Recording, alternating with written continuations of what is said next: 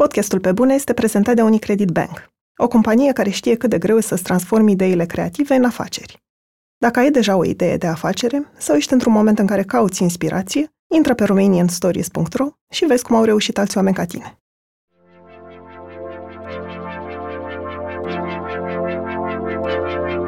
Și eram un om cu un spectacol fără un loc în care să joace. trebuie să te audă mai multă lume. Zic, da, și eu cred că trebuie să mă mai multă lume, dar nu știu cum să fac. A fi talentat înseamnă când îți vine și a fi profesionist înseamnă să produci ceva constant. Și ușor, ușor am ajuns să devin băiatul cu chitara. Sunt Andreea Vrabie și ascultați pe bune. Un podcast sincer, cu oameni creativi, despre cum au ajuns cine sunt și întrebările pe care și le pun.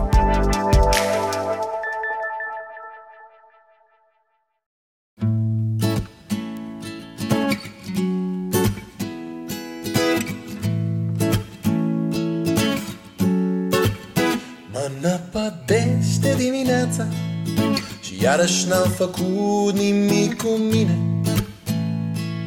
E timpul să devin ceva, dar mai întâi Mai lasă-mă să stau aici, mai stai, mai stai În acest episod stau de vorbă cu actorul și muzicianul Alex Ștefănescu. Alex a descoperit chitara în liceu, când a început să cânte cover împreună cu un prieten. Însă nu a acordat muzicii prea multă importanță. Era doar un mod de a-și exprima sentimentele. Mai târziu, după ce a văzut piesa de teatru Revizorul, a decis să dea admitere la actorie, pentru că i-a plăcut energia pe care actorii de pe scenă o transmiteau publicului. După un masterat la Londra, s-a întors în țară hotărât să scrie un one-man show, în care să vorbească despre trăiri comune oamenilor, îmbinând actoria cu muzica. Pentru a atrage mai mulți spectatori, Alex a participat la emisiunile Ai Umor și România o Talent, unde a ajuns până în finală.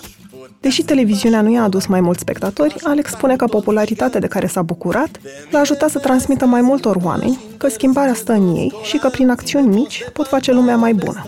Din acest motiv, deși își dorește în continuare să fie un actor foarte bun, nu-l deranjează dacă va fi ținut minte doar ca băiatul cu chitară.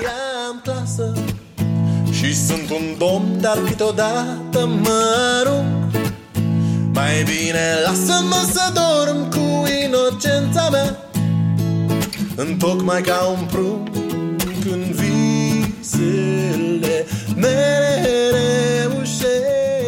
Salut, Alex! Bine ai venit la Pe Bune! Bună, Andreea! Bine te-am găsit la Pe Bune! Te-ai făcut remarcat la România o talent cu o melodie care spune că poți să reușești în România. Trebuie să menționez că înregistrăm, deși episodul o să fie difuzat mult mai târziu, că înregistrăm la două zile după protestul din 10 august. Un moment în care poate mulți dintre noi sunt fără speranță. Tu crezi pe bune în continuare că poți să reușești în România? Hmm. E o întrebare dificilă, mai ales având în vedere ce s-a întâmplat de curând și ce se tot întâmplă. Odată că da, eu cred și pentru că trebuie să crezi. Nu sunt adeptul nu pot să zic fugi, dar uh, am senzația că trebuie să încerci să-ți crești grădina ta și să scoți buruienile, chiar dacă e foarte greu. Și cred că poți să faci lucruri în România, e poate mai greu decât în alte părți, deși trebuie să fim conștienți că nu e miere și lapte nici în alte părți. Și se poate și mult mai rău, se poate să fii bombardat, se poate să fii, Doamne ferește.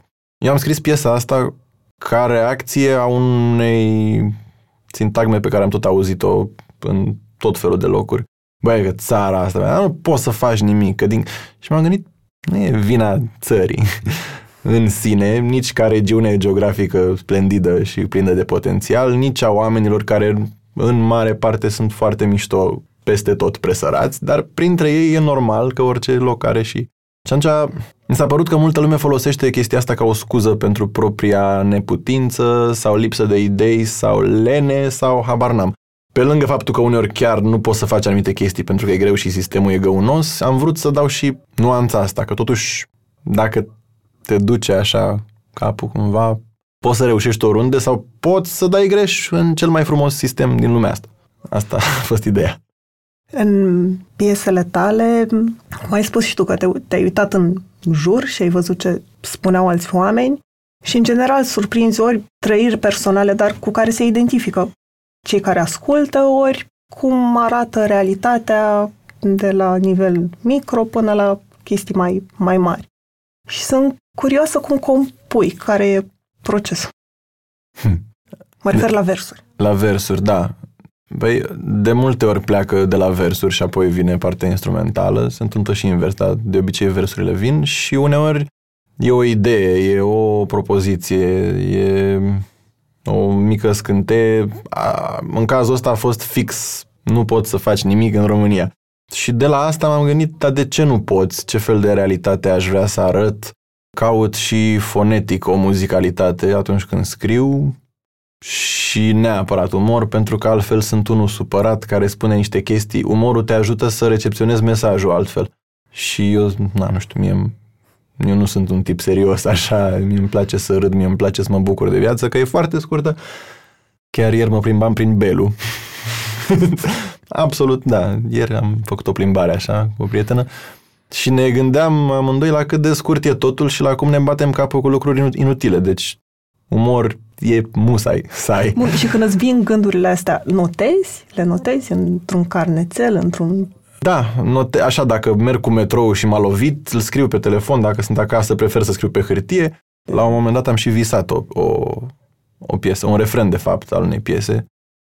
Și m-am trezit așa în mijlocul nopții, am scris ceva foarte greu de citit a doua zi și simțeam că e piesa, simțeam că e din inimă și nu o să mai intru și în detalii cu visul, că a fost foarte ciudat, dar am citit a doua zi și am zis, asta e o tâmpenie total.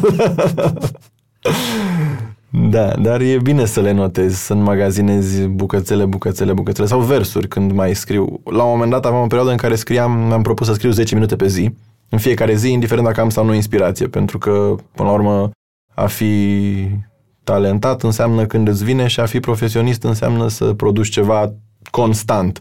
Și evident că nu o să produci tot timpul aur, dar așa se filtrează. Și am scris timp de 3 luni.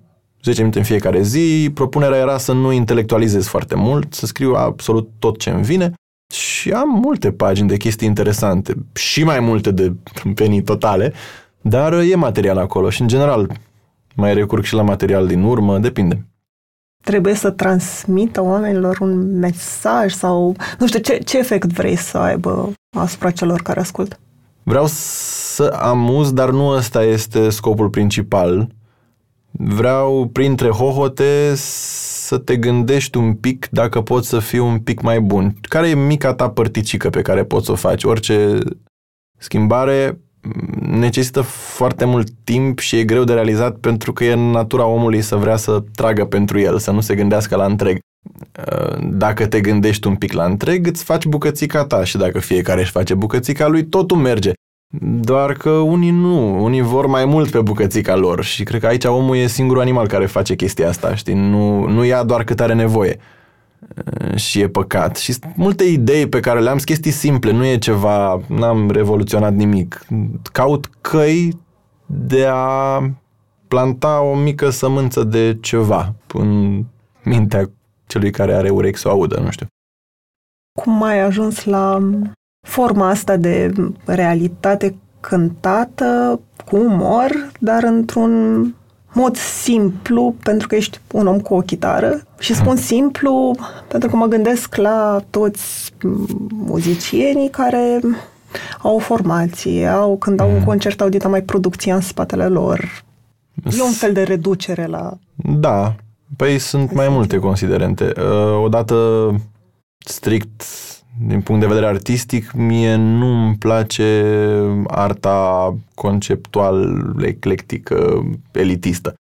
Mi se pare că dacă faci o chestie pentru trei inși, e ca o chestie aia pe care ți-o faci singur.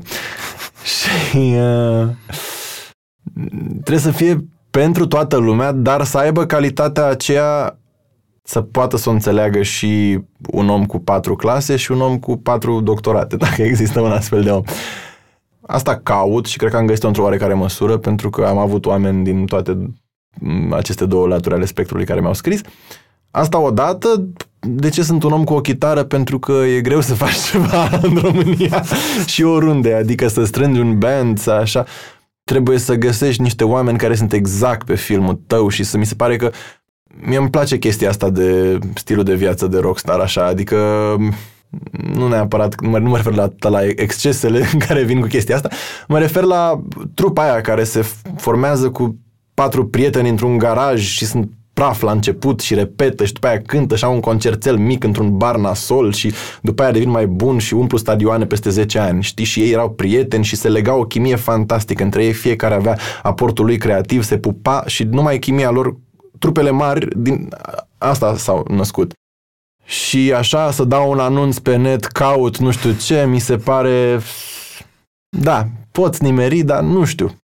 În fine, E mai simplu dacă ești tu singur. Eu am, nu sunt, na, eu sunt actor, momentan nu am atâtea studii muzicale. Vreau să completez partea asta ca să pot să evoluez și să avansez, dar, de exemplu, în contextul unei trupe, apropo de compoziție, că în mintea mea compun chestii, e greu, trebuie să vină fiecare cu un aport creativ, trebuie, de asta zic, trebuie să se pupe toate chestiile. Și din simplitate, și pentru că aveam dorința de a face atunci, în 2013, adică când m-am întors în țară, am fost un an la Londra, la master. Am luat chitară și am scris, în practic.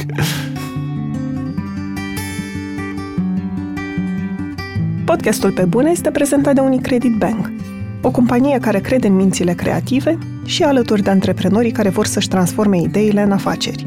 Orice afaceri creative, de la bistrouri, la studiouri de design și la produse de tot felul – ca să te ajute să crești mai repede, banca te așteaptă la Cluj în această toamnă, la școala de businessuri altfel, Academia Minților Creative. Dincolo de idei bune, talent, pasiune și dedicare, succesul sau eșecul unei afaceri ține la fel de mult și de celelalte aspecte ale businessului, de legislație, de contabilitate, de marketing, de finanțare. Experții Unicredit Bank, plus o mulțime de alți mentori invitați, sunt pregătiți să te ajute să găsești soluțiile potrivite – dacă ești din Cluj și vrei să te înscrii în Academie, intră pe romanianstories.ro și caută Academia Minților Creative în dreapta sus. Ai până pe 19 octombrie să completezi formularul. Povestește-mi puțin despre copilărie. Te atrăgea zona artistică în vreun fel? Nu. nu aproape deloc. Adică la, la teatru nu am fost. Am fost odată când aveam vreo patru ani spectacol care se numea Boabe de rău pe frunza de lotus în bătaia lunii. Dacă Mamă, nu mă, ce ținut minte. N-am să uit niciodată asta. Dacă nu mă înșel la Teatrul Național, cu, cu Vizante, sigur, și nu mai știu. În rest, erau mulți actori. Și uh, nici nu mai știu despre ce era. Dar de atunci n-am mai fost la teatru până la vreo 18 ani. Am refuzat orice formă de uh, ieșire culturală, mi se părea că teatru e ceva așa uh, umor ieftin, nu știu ce credeam eu, dintr-o ignoranță totală. Așa, înclinații, adică îmi plăcea să desenez, îmi plăcea să-mi imaginez lucruri, eram tot timpul cumva pus pe niște șoti și pe niște chestii, aveam ludicitatea asta, dar nu știam cum să o exprim și nu simțeam că e vreo... Nu eram, nu știu, clovnul clasei sau ăla care spunea bancuri de Crăciun familiei sau nu știu ce. Am avut o chitară prin casă când eram mic, multă vreme, și nu m-am prea atins de ea. Am avut și o orgă electronică la care mai improvizam fără să știu nimic destul de mult și îmi plăcea.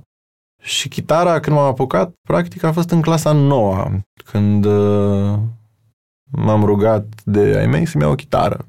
Pentru că era începuse liceul și știi că în perioada adolescenței lumea tinde să fie depresivă.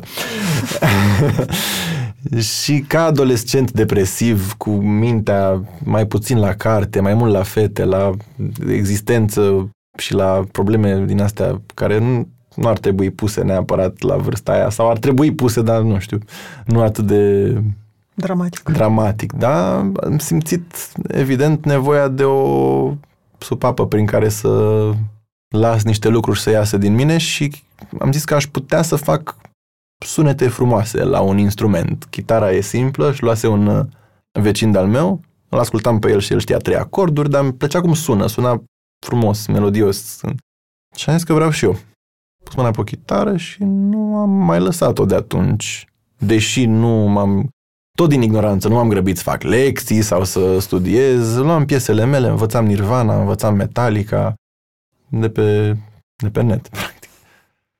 Știu că ai studiat marketing și că ai lucrat pentru PricewaterhouseCoopers. Yes. Spunem despre experiența de acolo. Eram într-un departament micuț care se ocupa cu vize, permise de muncă și de ședere pentru expați. Și uh, eu am ajuns acolo pentru că nu făceam absolut nimic. Eram la marketing, dar la o facultate particulară unde nu merita să te duci. Totuși mi-am luat toate examenele neducându-mă. Stăteam acasă, jucam FIFA și la un moment dat foarte bine a făcut tata când mi-a zis fă tu ceva cu viața ta, mai băiete. M-am angajat cumva tocmai acolo, fără să am vreo experiență, vreo chestie și Mă plimbam cu taxiul foarte mult. Dacă ar fi trebuit să stau la birou să dau mail-uri, aș fi nebunit. Dar, din fericire, aveam munca asta de teren, care însemna uneori să duci o hârtie dintr-o parte în alta. Dar intrai în contact cu niște oameni, era dinamic așa, învățai să te bagi în față la cozi, chestie cu care eu nu am fost niciodată de acord, pentru că de asta nu poți să faci nimic în România. mă rog. Și uh, am învățat multe chestii, am aveam niște taximetriști cu care mergeam mai des, că erau foarte haioși și au părtășeam povești multe cu ei. Na, cam asta am făcut doi ani de zile. Te-am întrebat asta cumva cu intenție, pentru că ai mai povestit despre perioada asta și cum vorbeai cu taximetriștii și în alte interviuri și asta m-a făcut să mă întreb dacă, dacă nu cumva ușurința asta cu care intrai în vorbă cu oamenii și atenția la ce-ți povesteau ei te-a făcut să fii atent și acum la ce observi în jur și cam ce spun oamenii, de ce se plâng și dacă asta te ajută când compui. De obicei, în taxi nu-ți trebuie vreo abilitate specială ca să intri în vorbă, pentru că vei fi băgat în vorbă, vrei, nu vrei. Da, dar sunt mulți oameni care spun da, da, da, da și vor să scape, știi, de Da, și eu vreau să scap de multe ori, dacă simt că nu e interesant. Dacă simt că e interesant omul, într-adevăr, fascinația mea asta este să descoper oameni și pot să ascult foarte bine.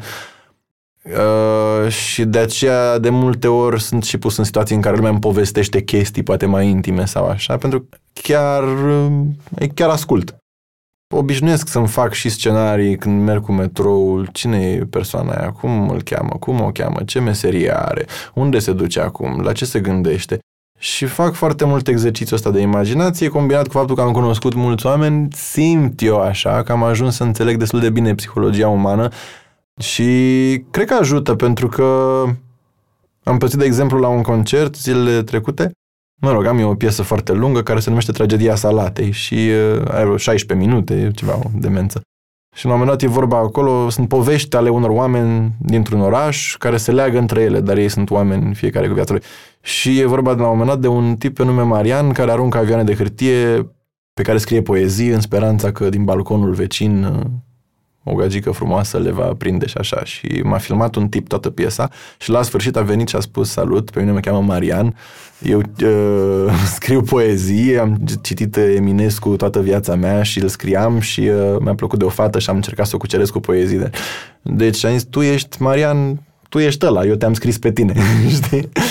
Și alte chestii asemănătoare mi s-au întâmplat, dar exact așa e, dar și la mine e așa, dar vai cum, na, nu știu, adică mă bucur că prind așa chestia asta. Că asta, asta încerc. Cum ai uh, descoperit teatru? Că ai spus deja că aveai 18-19 ani, dar mai ales cum ai decis să dai admiterea la UNEATC? Atunci, pe vremea aia când lucram la Price, am întâlnit o fată foarte drăguță care m-a invitat în oraș și m-a invitat la teatru, la teatru de comedie mai precis, la Revizorul. Și m-am dus și uh, stând în sala de spectacol și de la început, de când intri, așa, nu știu, am simțit că e o atmosferă, e un fel de electricitate așa în aer și oamenii se duc cu o anumită energie și e o anticipare până începe. Și când a început, tu încetezi să mai fii aici, dacă e spectacolul bun, și era, adică mie mi-a plăcut foarte mult, Și oamenii m-au luat cu ei într-o lume pe care eu nu o știam, care îmi plăcea, mi se părea foarte interesant pe lângă poveste la care eram atent să mă uit la ei, să mă gândesc la actori, la ce simt ei în momentul ăla. Ei sunt demenți și cred că sunt altcineva, ei își uh, manifestă niște chestii ale lor sau au descoperit un personaj pe care l-au citit și l-au reinter... Mi s-a părut fascinant totul și mai ales că poți să trăiești o altă viață la care oamenii să se uite. de ce să te... Adică cine e actor și zice nu-mi place să se uite lumea la mine este total ipocrit.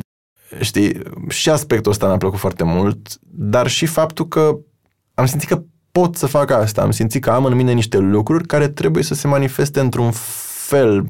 Puteam să fac uh, voci, chestii, să mă joc cu diverse scenarii, uh, să joc diverse personaje fizic, habar n-am. Și nu știam ce să fac cu ele niciodată. Și mi-a picat așa o fisă imensă în momentul ăla și când s-a terminat spectacolul, mă rog, am stat de vorbă și cu ea, ulterior am fost împreună.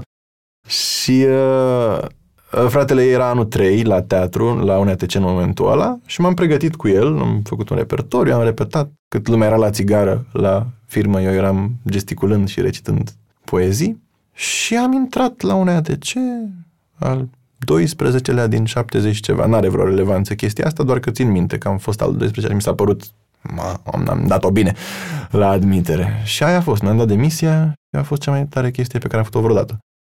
După facultate, ai menționat deja că ai fost la Londra, unde ai studiat tot teatru timp de un an, uh-huh. dar înainte de asta ai cântat pe pod în Cismigiu ca să strângi bani pentru un laptop.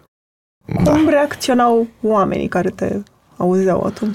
Destul de bine. Eu, adică aveam nevoie de un laptop, asta era clar și nu aveam nici bani și nu voiam nici să-i parazitez pe ei atât de tare pentru că oricum îmi plăteau facultatea care nu era ieftină.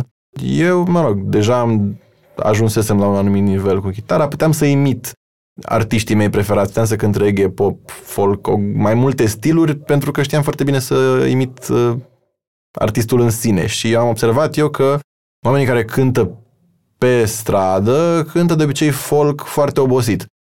adică n am nimic cu Andrei Popa sau cu nimeni nu o să-ți explice, nici cu Chirilă, doar că ca idee, numai muzică obosită. Și am zis, băi, nu, în primul rând că eu cânt în engleză și cânt niște piese mișto care sunt la radio acum. Și altceva. Și ar trebui să încerc să fac niște bani. și... Uh... Îți mai amintești ce cântai? Da, da, da, începeam tot timpul cu Wonderwall, cu Oasis. Bine, aia era mai veche, dar cu asta începeam. Pentru că atunci când mă duceam și îmi puneam chitara așa foarte tacticos și desfăceam husa ca să arunce oamenii bănuțul, aveam emoții. Adică aveam emoții și a 10, așa 20 oară când am făcut-o. Până încep, până te încălzești, prima piesă. Și după aia îți intri într-un ritm, vezi că oamenilor le place pentru că se umple husa de bani, unii se opresc, eram pe pod în Cismigiu, era și liniște, eu eram neamplificat total și multă lume mi-a zis, bă, dar te auzeai din partea alta parcului. Adică acolo cred că am dezvoltat și un soi de plămân așa, pentru că am vreo 3-4 ore în unele zile. Și am avut zile în care se strângea lumea pe podul ăla, aveam vreo 20-30 de oameni care ascultau mult timp. Cineva se mai ducea să-mi, să-mi iau o apă, să-mi iau nu știu ce, unii mă ofereau țigări, chestii. A fost un băiat care mi-a dat vesta de pe el, eram îmbrăcat cu o vestă și mi-a spus ai fost foarte tare, aș vrea să-ți dau niște bani, dar i-am băut pe toți aseară, așa că uite, îți dau asta. Și mi-a, mi-a lăsat vesta și a plecat și încă mai am. Gesturi din astea. Te dar... atunci vreun moment că poate ar trebui să fii muzician, nu actor? Nu m-am gândit, eram foarte setat pe treaba asta cu teatru. Adică cele două nu se exclud clar, mai ales la cât se încearcă musical acum în România. Dar nu m-am gândit, adică eu voiam să plec la Londra, să fiu, voiam să fiu super actor, deci eram, deși eram leneș. nu știu de ce, nu știu cum se pupă. Aveam și o, eram și disciplinat și leneș, nu eram nici bețiv și uh, nu purtam în mine metehnele clasice ale actorilor care se pierd pe drum din cauză că sunt viciați. Dar în același timp, nu știu, e foarte ciudat. Și am strâns banii să-mi iau laptop costat 35 uh, de milioane, da, ca idee. Ceea ce mi se pare fascinant din cântat pe stradă, timp de 3 luni sau 2 luni, 3 zile pe săptămână, nu mai mult. Și cum a fost experiența în Londra? În Londra? Da. Cum simți că te-a schimbat mm. să faci teatru acolo?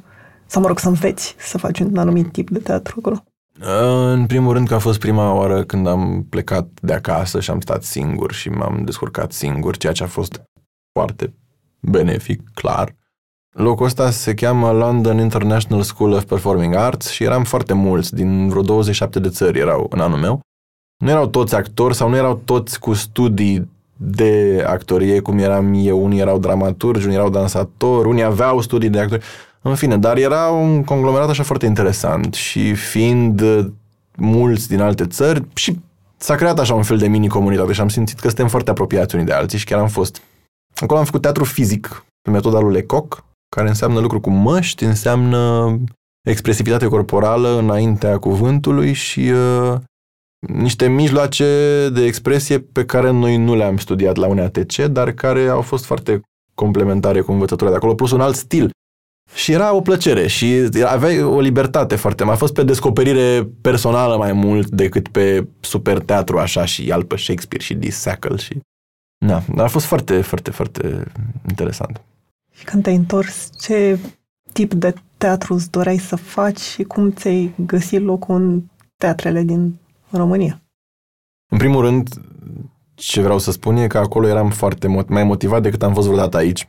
Mă trezeam la 5 dimineața zilnic, mă duceam la școală, cum ar veni unde aveam facultatea, era spațiu de repetiții și eram primul care intra și lucram până la 9 când se începea, lucram la diverse chestii, făceam condiție fizică, mă gândeam la diverse bucățele, scene.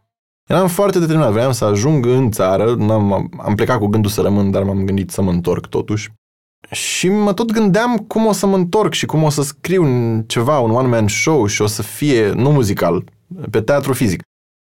Eram, n-am, n-am ieșit foarte mult să petrec, n-am gustat atât de mult din viața de noapte de acolo, nu știu, poate pe de-o parte era greșit, poate pe de-o parte nu, habar n-am. Dar eram foarte setat pe teatru și când m-am întors, am observat că, băi, dar eu plecând nu mai prea sunt așa în pâine, nu mai prea știu, adică știu oamenii, dar nu sunt așa foarte în, în sosul ăsta teatral românesc. Am intrat așa în niște proiectele mai, mai fără bani, mai roluri mici, mai nimic senzațional, dar n-a durat mult. A fost un an în care am luat trei audiții mari. Am, am, fost, am luat la, la Gala Hop, la Gala Tânărului Actor. A fost ultimul an pe care l-a avut Afrim acolo, ca director al galei. La Răzvan Maziru, la West Side Story, am luat castingul și la Fantoma de la Operă, care s-a pus la operetă în regia lui Steven Barlow, care e un regizor foarte, foarte mișto. Și au toate, adică la o distanță de o, o lună, așa, au venit toate.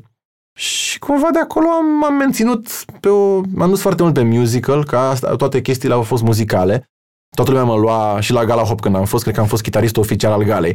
Cântă ceva și cu mine, fă momentul ăsta muzical și cu mine.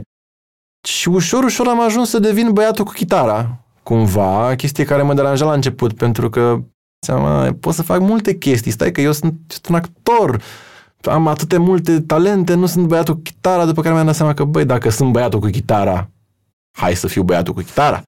Și am zis, știi ce, hai să fac un spectacol.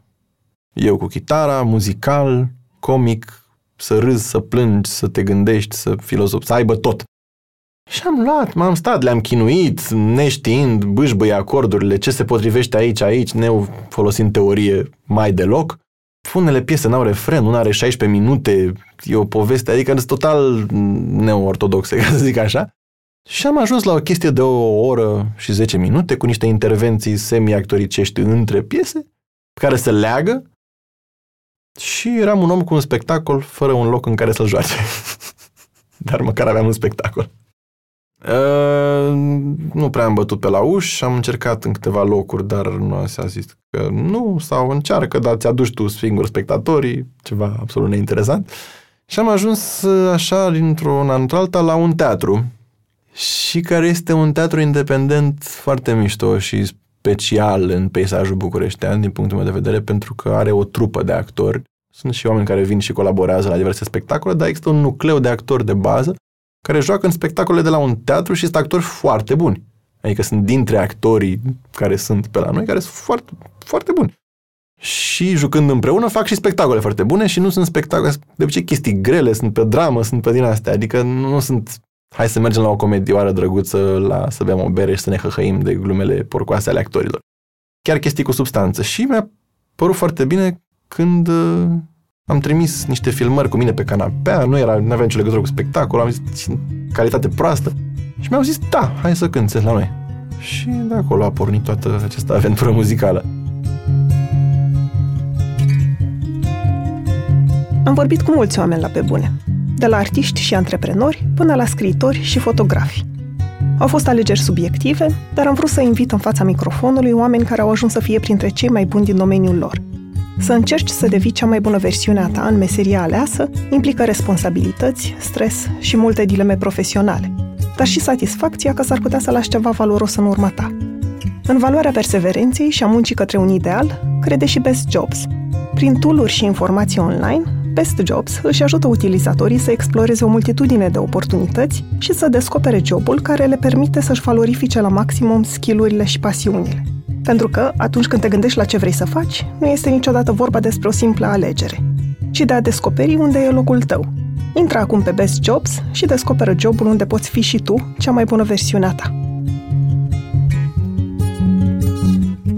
Iar la România au talent și ai umor, când ți s-a propus să participi, de ce ai acceptat? Ce, ce credeai că o să aducă într-un fel? Hmm. Se face că eu cu spectacolul meu jucam la un teatru și la un moment dat mi s-au epuizat prietenii care veneau să mă vadă și am început să am puțin spectatori spre deloc, pentru că cine e ăla, de ce să vin să-l văd? Mi se pare normal. Chiar nu, nu-mi dădeam seama cum pot să fac, necunoscut total, să ajung cu chestiile astea care știam că sunt bune și oamenii care veneau, reveneau de mai mult de două, trei ori și îmi spuneau, băi, ești foarte mișto, cum mi-ai schimbat starea așa astea. Trebuie să te audă mai multă lume. Zic, da, și eu cred că trebuie să mă mai multă lume, dar nu știu cum să fac. Și s-a evit această oportunitate a umorului, pe care îl mai urmăream cât de cât, ei pun pe YouTube foarte mult conținut și îl mai urmăream așa, mi se părea pe lângă multe momente absolut oribile și de cea mai proastă calitate, erau și câteva chestii drăguțe și, uh, și pentru jurați mai mult, cred că de asta se uită lumea, că ei sunt simpatici, au o chimie anume. Și am zis, păi, nu era emisiunea, cumva. Adică dacă faci abstracție niște chestii, emisiune chiar ok, pentru că mai văzusem și alte emisiuni pe stilul talent, așa, și m-am gândit să mă duc cu o piesă din spectacolul meu ca să audă lumea. Poate le place, poate vor să mai vadă, poate și a fost foarte ok, adică am, chiar am intrat, nu mă așteptam, m-am dus așa, a, fac emisiune TV, am ajuns la asta. Dar m-a luat așa filmul ăsta puțin și uh, chiar mă, știu că mă dusesem cu gândul trebuie să promovez spectacolul, că pentru asta mă duc și nu cred că l-ai menționat. N-am menționat, am uitat total. Am uitat total, pentru că mă luase filmul ăsta de concurent. Și lor le-a plăcut foarte mult, a prins foarte bine piesa, o piesă care se numește Dă-te cu capul de un copac, care e amuzantă, sunt sfaturi de viață amuzante, dar și în același timp cu oarecare sens și substrat pentru a trăi mai bine. Și mulți oameni mi-au scris după, vai, dar ce vesel, ce energie, cum mi-ai dat-o și mie și m-am bucurat foarte, adică prin calea asta televizată sau internetizată am reușit să ajung la niște oameni la care N-aș fi ajuns niciodată care n-ar fi călcat vreodată la un teatru. Poate la un teatru, dar nu la un teatru. Dar iată, la spectacole, la fel sufla vântul. Dar am avut chestia asta, am simțit că nu, chiar nu fac degeaba ce fac, pentru că am atins niște oameni care mi-au scris, mi-au scris mulți necunoscuți. Chestii așa, la modul, cum să fac să fiu atât de pozitiv, precum ești tu tot timpul. Și mă să le scriu, bă, om sunt și eu, uneori am niște zile oribile. Dar nu poți să zici, știi, trebuie să... Dacă inspiri pe cineva, trebuie să inspiri până la capăt. Și atunci mi-a venit gândul ăsta, știi? Mari vedete, mari comedianți, nu știu, Robin Williams, habar n-am, sau oameni care sunt iubiți de o planetă întreagă și care fac mulțimi să râdă, sunt cei mai triști. Lor ce le rămâne, știi, în suflet așa? Adică e foarte greu. Și eu sunt la un nivel absolut microscopic de celebritate, dar cum ar fi să fii... Nu e nimeni pregătit și nu poți să duci chestia asta și cred că cedezi. Și unii au cedat și mi-am jurat că dacă la un moment dat nu o să mai fiu microscopic, o să rămân uh, cu picioarele la fel de bine plantate pe pământ, Doamne ajută, să ajung și la dimensiunile și să rămân și cu picioarele. momentan, nu știu, momentan sunt tot pe microscop. La România o talent ai ajuns chiar în finale cu piese care spun, cum am spus și la început, că poți să faci ceva în România sau cu nu fura, da, hitul, e, da, nu mai fura. Nu mai fura. mesaje destul de activiste într-un fel pentru un public mainstream. Te-a surprins în vreun fel că ai fost votat, că ai prins până acolo sau cum îți explici? M-a surprins și într-un mod foarte plăcut. Ideea e că totul a pornit mm, mai mult dintr-o intenție de-a mea de a face haz de chestia asta, adică emisiunea se numește România au talent și am venit să zic că nu poți face nimic în România. Mi s-a părut mie amuzantă, strict personal, așa ca o glumă tembelă. După care am, am nu vreau să fac doar o glumă tembelă, vreau să spun ceva. Deja performând de ceva timp căpătasem o încredere și o siguranță pe o anume energie pe care pot să o livrez, știi? Chit că am o zi mai bună, mai proastă, la un moment dat, sub un anumit nivel, nu pot să scad. Uneori sunt genial, alteori sunt un pic patetic. Dar chiar dacă sunt patetic, sunt patetic ok, cred eu, sper. Uh, și atunci cred că n-am fost patetic și de asta am ajuns mai departe. Am, m-am gândit să scriu despre altceva și dacă tot am intrat pe chestia asta cu România, hai să las așa o chestie în urmă, că dacă tot las în urmă, hai să o las să zicem mai multe chestii importante și nu mai fura, iarăși mi se pare hoții, toată lumea fură, ne fură ăștia, dați hoții, ne fură. Da, nu mai fura. Și furăciunea asta, nu știu cât s-a înțeles, sper eu că s-a înțeles că nu e vorba numai de politicieni corupți, nu e vorba numai de oameni în poziții de putere care abuzează de ea, e vorba de furăciunea românului oarecare, care își fură singur căciula de foarte multe ori. Adică, spre exemplu, un drept la vot neexercitat este că ți-ai furat dreptul de a mai comenta după, până la urmă. Știi? Sau... Uh, face o mică găinărie undeva și ăla face și ăla face și ăla face în afacerica lui și ăla face nu știu ce. E drept că în unele afaceri e greu să nu faci pentru că sistemul e prost și nu te susține. E foarte greu. Dar dacă, repet, asta cred, dacă toată lumea și-ar face treaba bine pe bucățica lui, ar putea să funcționeze. Asta a fost ideea din capul meu, pe care am vrut să o transmit cu nu mai fura. Și în același timp, să fie și un fel de imn, așa. Lumea a reacționat, cred că, ce mai bine la asta și mi-a zis, bă, dar e foarte fredonabilă, mi-a rămas în cap. Știi, eram la audiții și mai aveam concurenții de pe acolo și treceau pe lângă mine pe hol. Nu mai fura! Băi, termină ce mi-ai făcut. și na, mă bucură, nu mă așteptam să ajung în finală. Și finalul ce crezi că s-a Chiar întâmplat? Pentru că tot despre România, dar era puțin, mă rog, mai mult despre trecut, despre comunism. în finală... Îți doreai să câștigi? Știam că nu o să câștig. Era așa un, doreai? un scenariu fantezist foarte drăguț să fi câștigat, evident. Adică încerc să nu-mi pun piedică singur, da, sigur. Voiam să câștig, dar nu aveam, adică, na. Era greu de crezut că cu un număr de zdranc, zdranc, cu o chitară, orice aș spune eu. Dar important, iarăși, pentru mine a fost să spun ceva. A treia piesă. E că dacă fac o trilogie, hai să... Și atunci, ce mai era de spus, practic? Nu mai exista încă o etapă în care puteam să ajung și atunci m-am gândit să fac o piesă poate mai puțin fredonabilă și într-o zonă, com- nu știu, nu comercială, dar mai puțin... Uh, catchy. Mai puțin catchy și mai mult pe un anumit tip de mesaj și de referințe oh, super istorice, că nu sunt uh, atât de bine pe istorie nici eu, dar niște chestii... O istorie într-o viziune mai altfel și fără refren, fără ca o poveste și asta e mai puțin populară. Omul vrea să audă refren, trei note repetabile la lula, la lulei. Am, am făcut-o fix pentru că așa am simțit și una din piesele mele preferate cu ocazia asta. Și am ieșit pe 9 din 11, ceea ce e ok, voiam doar să nu ies pe 11. Asta a fost obiectivul meu. Deci, practic, sunt câștigat. Ok, de ai, ai umor, ai spus deja că n-a adus uh, spectatori în sală. România au talent, a adus mai mult? Oameni în sală? Nu, nu, absolut deloc. Între, între semifinală și finală chiar am avut două spectacole și am zis, băi, după semifinala care a rupt, trebuie să fie sala plină. La primul au fost patru, sala are vreo 100 de locuri, au fost vreo 40. La primul spectacol am întrebat, e cineva aici care a venit pentru că m-a văzut la televizor? Au ridicat doi oameni în mâna. Și la următorul spectacol au fost 20 de oameni și nimeni nu m-a văzut la televizor nu dau și nu lovesc aceste două emisiuni pentru că au adus niște lucruri bune pe alte părți. Au adus lucruri bune în sensul în care multă lume într-adevăr le-a văzut și dacă, chiar dacă n-au venit la spectacol, ei există și mă mai recunosc în diverse locuri. Adică nu că asta e un lucru bun, că vreau să vină lumea la mine neapărat, dar odată că foarte mulți oameni au reacționat pozitiv și mi-au scris niște lucruri care, într-adevăr, mă inspiră pe mine înapoi, adică dacă am reușit să inspir pe ei și ei îmi spun mai mai inspirat, chestia asta mă face pe mine să vreau să fac în continuare. Mi-a dat așa multă încredere și au apărut alte concerte în alte spații și am putut să ajung la alți oameni, alt uh, public. Asta e o parte foarte bună. Și o parte bună că lumea vrea să asculte genul ăsta de chestii. Nu știu, mi se pare că nu se face la noi. Există Adam Milea, care e pe chestia asta de comedie muzicală, care e foarte mișto, dar e pe alt, uh, nu știu, e alt, alt stil. Cred că am găsit un fel de vocea mea pe care oamenii o recunosc. Tu ești ăla, tu ai chestia aia și mi s-a zis.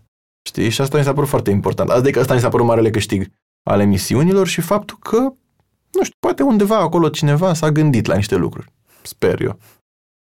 Ce teamă cumva că succesul ăsta care nu se traduce în oameni, în sală neapărat, dar cum ai spus și tu, mai știu oamenii de tine, mai apar colaborări, mai...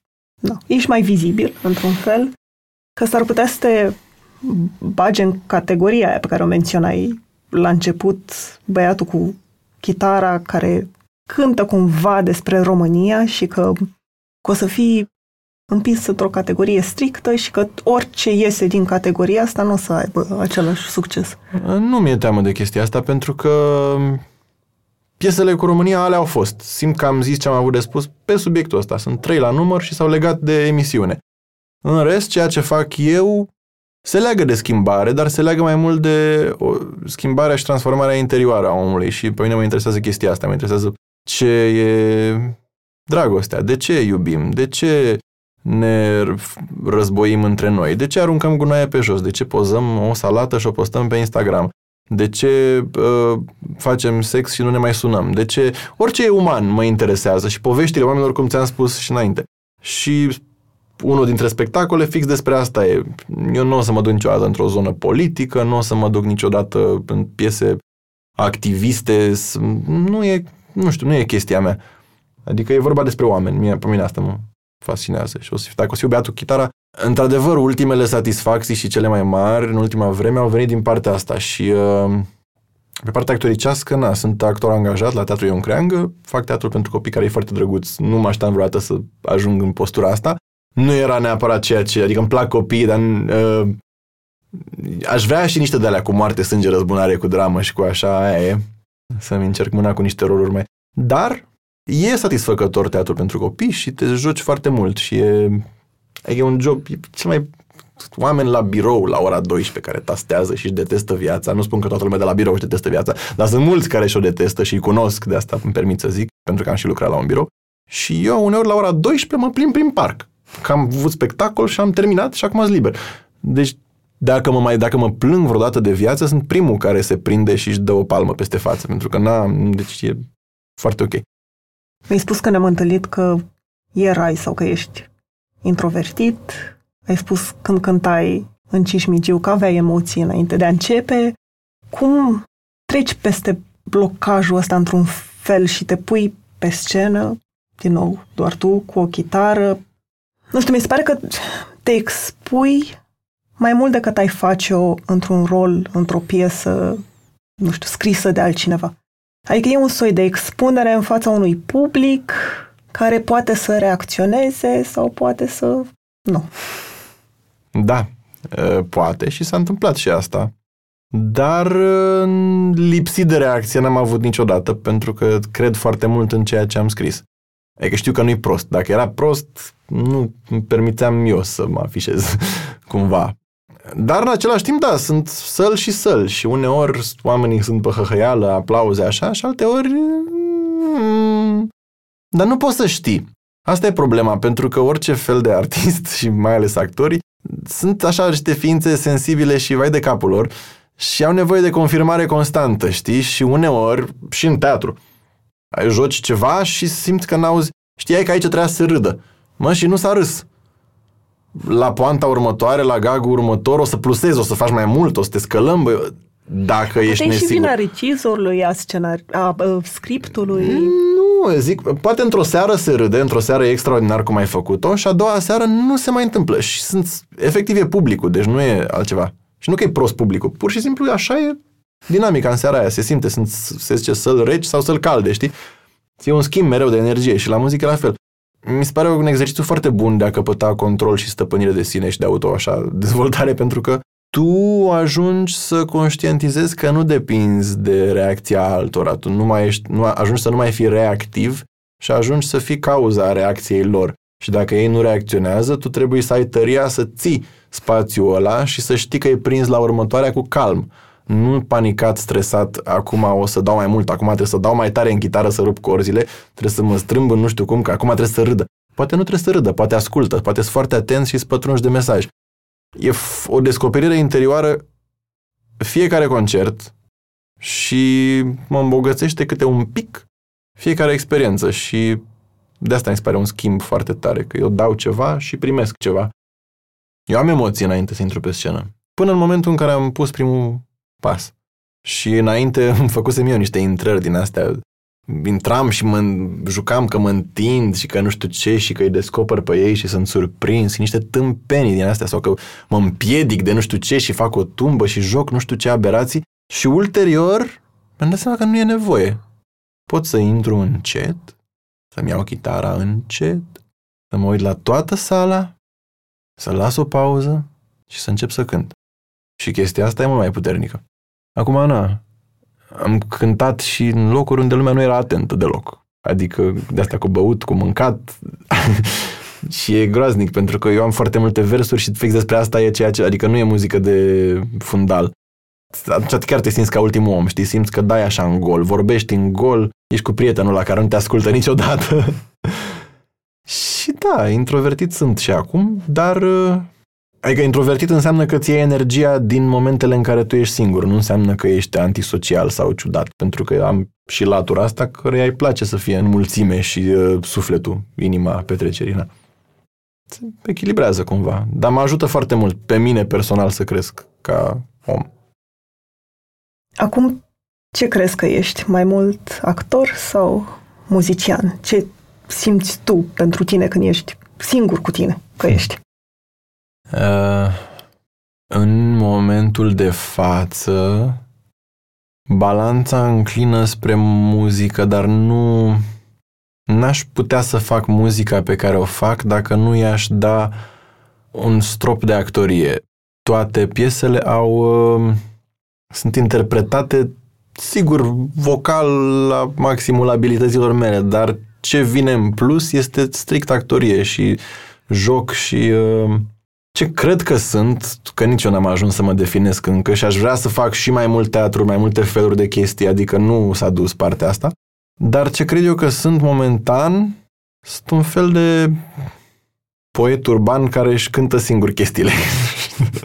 Sperând că undeva la un, bas- un balcon o Julietă ascultă și uh, în partea elaltă un uh, intelectual melancolic uh, este luminat de o idee și la atelierul auto de vis-a-vis uh, Nea Gigel uh, are o revelație și se duce și îi aduce un buchet de flori lui nevastă sa în loc să se uite la meci și uh, doi liceeni uh, se pupă pentru că unul îi zice trei versuri pe care le-a auzit într-o piesă de-a mea, mi-a zis cineva asta la un moment dat pe stradă. Am agățat-o pe prietena mea cu Adică sper că sunt cineva care ajunge la oameni și încerc să-mi găsesc și eu locul printre ei, fără să-mi pierd unicitatea.